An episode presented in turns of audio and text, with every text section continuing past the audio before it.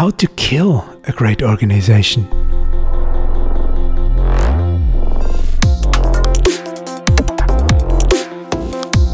Willkommen zum Metashift Transformationspodcast.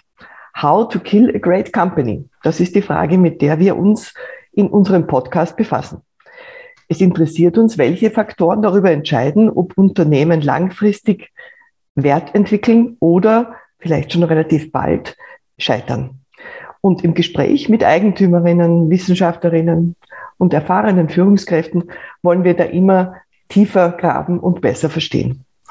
Es interessiert uns besonders, was nachhaltigen Unternehmenserfolg ausmacht und wie unsere Gesprächspartner zu dieser Sichtweise gekommen sind. Heute ist Herr Andreas Viel bei mir zu Gast. Herzlich willkommen, Herr Viel. Ja, hallo, herzlich willkommen. Herr Viel ist Geschäftsführer bei Viel GmbH, ein oberösterreichisches Maschinenbauunternehmen. Es existiert bereits seit vielen Jahrzehnten und dieser nachhaltige Erfolg ist genau das, was uns in unserem Zusammenhang sehr interessiert. Darf ich Sie ersuchen, Herr Viel, dass Sie sich als Person einmal kurz vorstellen? Ja, mein Name ist Andreas Viel, äh, bin zweite Generation im Unternehmen, äh, leite das Unternehmen seit dem Jahr 2000 und die Anteile habe ich mit meiner Frau, mit der Bettina, die auch im Unternehmen arbeitet. Bin Vater von zwei Kindern. Meine Professionalität oder meine Berufung im Unternehmen ist mehr der nicht technische Bereich. Äh, in einem Maschinenbauunternehmen vielleicht etwas ungewöhnlich. Meine Steckenpferde sind Personalentwicklung und das Thema Kommunikation. Danke. Das ist ja auch ein Thema, das uns heute durchs Gespräch führen wird. Äh, Ihr Unternehmen ist schon seit 1966 erfolgreich und gerade in den letzten Jahren haben Sie einen unglaublichen Innovationsschub hingelegt und das eben nicht nur in Bereichen, die unmittelbar mit Ihrem technischen Kerngeschäft zu tun haben. Was sollte man aus Ihrer Sicht verstehen, um viel und die Geheimnisse hinter diesem Erfolg wirklich zu verstehen? Ja, letztendlich gibt es hier viele, viele Bausteine, aber die Erkenntnis, dass für ein technisch getriebenes Unternehmen Innovation extrem wichtig ist, aber dass Personalentwicklung den gleichen Stellenwert hat wie die Entwicklung von Maschinen und auch entsprechend viele Ressourcen in die Hand genommen werden. Das war für mich eine sehr wichtige Erkenntnis, denn ohne die besten Köpfe kannst du auch keine guten, neuen, kreativen Lösungen schaffen. Das heißt, Sie sagen, Innovation braucht Personalentwicklung. Richtig. Und äh, gerade das Thema Personal vor 10, 15 Jahren, Bereiche, die eher zum Teil sogar noch ausgelagert waren, gewinnen immer mehr an Bedeutung, denn äh, es geht heute nicht um Investitionen in Gebäude, äh, in Maschinen. Äh, damit gewinnst du oder verlierst du nicht am Markt, du gewinnst und du verlierst am Markt mit den Mitarbeiterinnen und Mitarbeitern. Das heißt, Sie sehen die Mitarbeiter und Mitarbeiterinnen als den kritischen Erfolgsfaktor. Und so wie ich das Unternehmen verstehe, liegen Sie ja relativ weit abseits in einer schönen Gegend. Aber normalerweise ist es da gar nicht so leicht, technische Mitarbeiter zu finden. Und Sie mit Ihrer Vorgangsweise schaffen es aber wirklich, gute Leute anzuziehen und auch zu halten. Wodurch gelingt Ihnen das? Ja, wir sind in einer ländlich geprägten idyllischen Region, äh, dem Innviertel zu Hause, äh, in einer 1140 Seelengemeinde, geprägt von sehr viel Landwirtschaft, aber was man auf den ersten Blick nicht sieht, auch sehr stark industrialisiert. Das heißt, es gibt hier Weltmarken in der Nachbarschaft. Entsprechend äh, kämpft man hier um die Mitarbeiter der Zukunft. Natürlich ist auch die demografische Entwicklung ein, ein zentrales Thema und wo sich viel ganz klar von allen anderen Unternehmen in der Region und darüber hinaus unterscheidet, ist sicher unser Thema der Berufsorientierung. Seit zehn Jahren äh, haben wir hier ein Programm gewählt, äh, wo wir Jugendliche einladen, um Technik, Maschinenbau, aber auch unser ne Unternehmen kennenzulernen, haben das Programm dann immer weiter ausgedehnt, auch äh, Richtung Volksschulkinder. Und vor zwei Jahren haben wir dann unser Future Lab geschaffen. Ist wahrscheinlich in Österreich ein einzigartiges Projekt, wo wir ja seit Monaten zu meiner Freude ausgebucht sind, wo wir Buchungen in den Herbst hinein haben, wo wir auch Buchungen bereits für den Sommer 2023 haben und ist ein Vorzeigeprojekt, wo wir täglich zumindest eine Besuchergruppe im Haus haben, äh, beginnend von Volksschulkindern bis hin gestern 14 erwachsene Führungskräfte eines großen Automobilisten, also ein sehr breites Spektrum, was wir abdecken. Das klingt sehr spannend und wir haben ja ein Vorgespräch geführt und haben Sie mir schon ein bisschen erzählt und ich habe eigentlich sofort gedacht, das möchte ich unbedingt mal selber erleben. In diesem Future Lab gibt es offensichtlich auch Roboter, die man äh, selber programmieren kann. Erzählen Sie uns dazu noch ein bisschen was? Gerne. Im Future Lab haben wir aktuell acht Labore, die wir anbieten. Äh, Robotik ist eines davon. Und äh, wir haben für die unterschiedlichsten Altersgruppen und auch für die unterschiedlichsten Schultypen spezielle Programme entwickelt, Einsteigerprogramme, aber auch fortgeschrittene Programme. Mitunter kommen Schulklassen zu uns äh, vier, fünf, sechs Mal, um auch Vertiefungsworkshop zu machen. Und neben dem Thema Robotik haben wir auch ein Media Lab, wo wir mit Greenwall-Technologie arbeiten. Wir haben ein Making Lab, da geht es um Lasertechnologie, um 3D-Druck. In einem Gesundheitslab lernen die Kinder mit Gesundheitsdaten äh, umzugehen. Sie können mit einem sehr coolen Roboter, dem Alpha-Rob, äh, Tanzmoves machen, können aber auch Liegestützen machen, einarmige Liegestützen machen.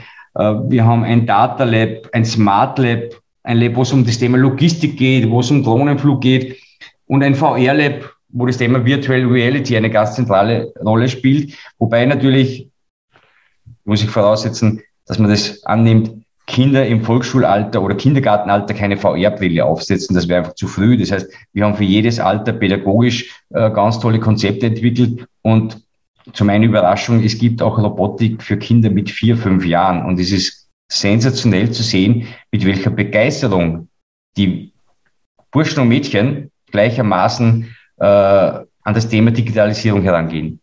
Wahnsinn. Das ist sehr spannend. Und wie Sie schon kurz in einem Nebensatz erwähnt haben, ist das Ganze auch wirklich pädagogisch gestaltet. Ich habe verstanden, dass Sie dauerhaft zwei Pädagogen angestellt haben. Das ist ja auch schon sehr ungewöhnlich und besonders.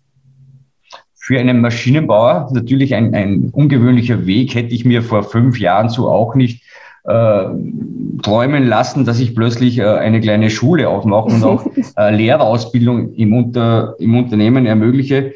Aber wir haben hier zwei Vollzeitpädagogen, im Hintergrund auch ein Team, das denen zuarbeitet, weil die Programme müssen ja täglich weiterentwickelt werden. Auch das ganze Material, die Ausstattungen müssen äh, serviciert werden. Mittlerweile haben wir die Programme für die Kinder ab zehn Jahren papierlos. Das heißt, wir haben eine eigene App entwickelt. Und es gibt eine Fülle an, an Ideen, wie wir das ganze Future Lab auch weiterentwickeln werden in den nächsten Jahren. Das klingt wirklich toll. Und es klingt so, als wäre es Ihnen persönlich ein Herzensanliegen. Warum ist Ihnen der Fokus auf die Menschen so wichtig? War das immer schon so oder haben Sie sich da irgendwie selber als Person entwickelt, dass Sie so klar mit dem Thema umgehen? Naja, vor 20 Jahren habe ich mich mal zurechtfühlen müssen in meiner Rolle als Geschäftsführer des Unternehmens, äh, wobei ich immer ja gut erkannt habe, dass ich ein Antitechniker bin, dass ich selber auch zwei linke Hände habe, dass meine Frau wesentlich geschickter. Und die Zusammenarbeit mit Menschen, das hat mir immer Spaß gemacht.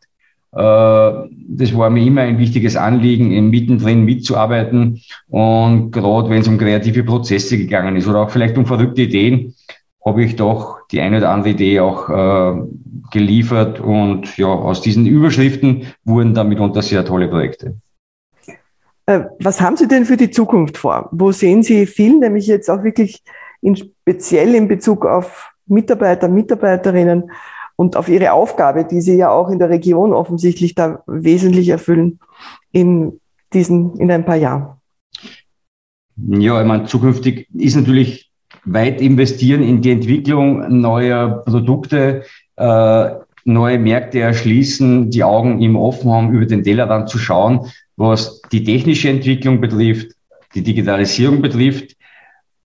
Dann natürlich für die Mitarbeiterbindung äh, gibt es verschiedene Ideen, um die Bindung noch zu erhöhen. Wir sprechen hier von äh, Erfolgsbeteiligungsprämien vom ersten Tag an.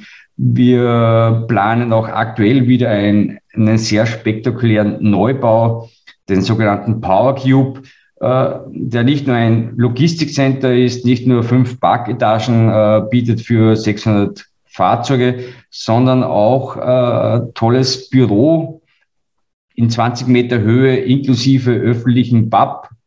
Äh, da gibt's eben in der Region nicht so viel. Äh, wir werden auch einen Friseur, einen Barber, ein Kosmetikinstitut oben haben, äh, einen Physiotherapeuten, der auch dann Fitnessraum und Yogaraum nutzen kann.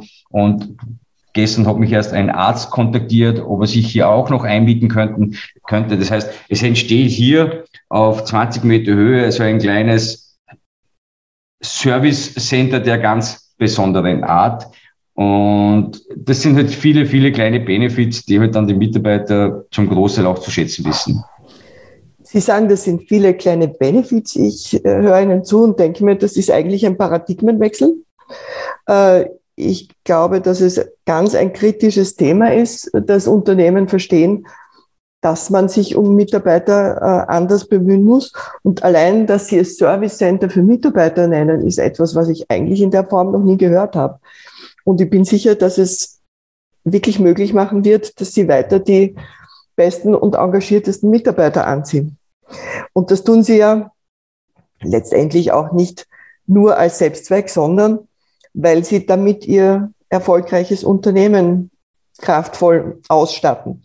Und ich denke mir, das muss ja auch für ihre Kunden äh, spürbar sein. Und die müssen ja wahrnehmen, dass bei ihnen bezüglich Mitarbeiter eine besondere Kultur herrscht. Wie, wie kriegen Sie da, was kriegen Sie denn da als Feedback von Kundenseite? Ich habe vorher erwähnt, dass gestern zum Beispiel eine, eine, eine Gruppe von Führungskräften eines großen Automobilisten bei uns zu Gast waren, die äh, Erwachsenenprogramm in diesem Future Lab gemacht haben. Mhm. Äh, das ist jetzt mittlerweile die zweite Gruppe dieses Unternehmens, die Ihnen vor wenigen Wochen gekommen sind. Äh, die dritte Gruppe wird sich wahrscheinlich bald anmelden. Die Wiederempfehlungsquote, die Weiterempfehlungsquote liegt hier bei, bei 99 Prozent. Also die spüren natürlich das Thema, wie wir äh, Berufsorientierung leben. Wir haben auch täglich Kunden im Haus. Wenn wir die durch den Neubau führen und eben durch dieses Future Lab führen, dann sehen sie ja die Begeisterung der, der Kinder und Jugendlichen und mhm. spüren natürlich, dass viel hier einen ganz anderen Weg geht, Geld investiert in die Berufsorientierung und dass viel natürlich hier nicht auf Quartale zählt, sondern das viel langfristig plant. Und das ist bei einem Familienunternehmen das Schöne. Wir planen nicht auf Monate, wir planen auch nicht auf Jahre, wir planen zumindest mal äh, Richtung drei, fünf Jahre und beim nächsten Strategie-Meeting geht es um viel 2030. Mhm. Und wir wissen, die Zeit vergeht schnell und in acht Jahren tut sich einiges.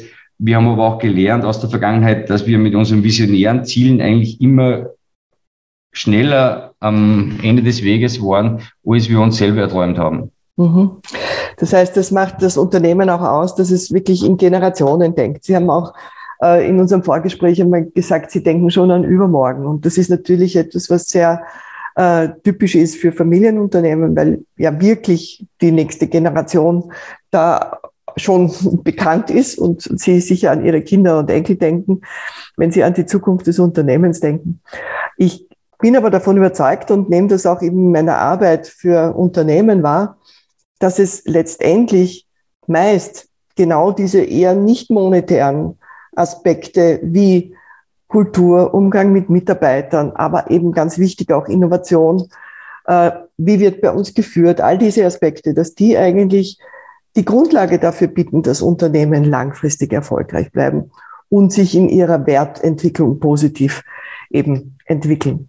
Und da habe ich gerade den Eindruck, dass da ein Umdenken stattfindet. Natürlich äh, auch unter Druck, was äh, die Klimakrise anlangt.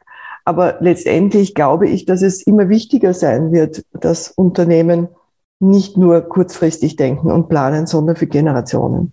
Und da Sie da ja wirklich so einen besonderen Weg gehen, Herr Phil, würde ich Sie gerne noch bitten um eine Empfehlung, wenn äh, sich andere Unternehmer Führungskräfte da auch in die richtige Richtung bewegen wollen. Was glauben Sie ist das Wichtigste? Was empfehlen Sie da? Kreativität ist ein wichtiger Aspekt. Äh, gute Dinge von anderen Unternehmen mitzunehmen, aber nicht eins zu eins kopieren. Es muss auch immer zur DNA des Unternehmens passen. Es ist auch Geduld gefragt, weil der Aufbau einer Arbeitgebermarke dauert nicht Monate, der dauert viele, viele Jahre. Und gerade in diesen Zeiten natürlich, wo, ich, wo der War of Talents wirklich ausgebrochen ist, äh, sich zu hinterfragen, setze ich Kopfgeldprämien auf, äh, kaufe ich mir Mitarbeiter äh, um jeden Preis und zerstöre mitunter vielleicht ein, ein, ein gutes Gefüge im Unternehmen äh, oder setze ich wirklich auf äh, mittelfristige Personalplanung? Denn wir wissen, äh, das, was wir heute tun im Bereich Berufsorientierung mit den Kindern, das wird nicht morgen Früchte tragen. Aber in zwei, drei Jahren werden bei uns die Bewerbungen gerade im Bereich der äh, Lehrlinge, der Azubis weiter enorm zunehmen. Äh, und da werden wir uns massiv von den anderen Unternehmen unterscheiden. Ja, da bin ich ganz sicher, dass Sie da eine sehr gute Grundlage schon gelegt haben und weiterlegen.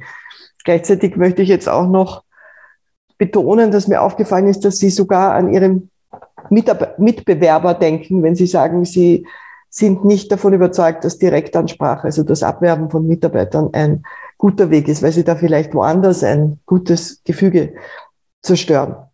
In diesem Sinn äh, danke ich Ihnen wirklich ganz herzlich und mit besonderem Respekt für den Weg, den Sie gehen.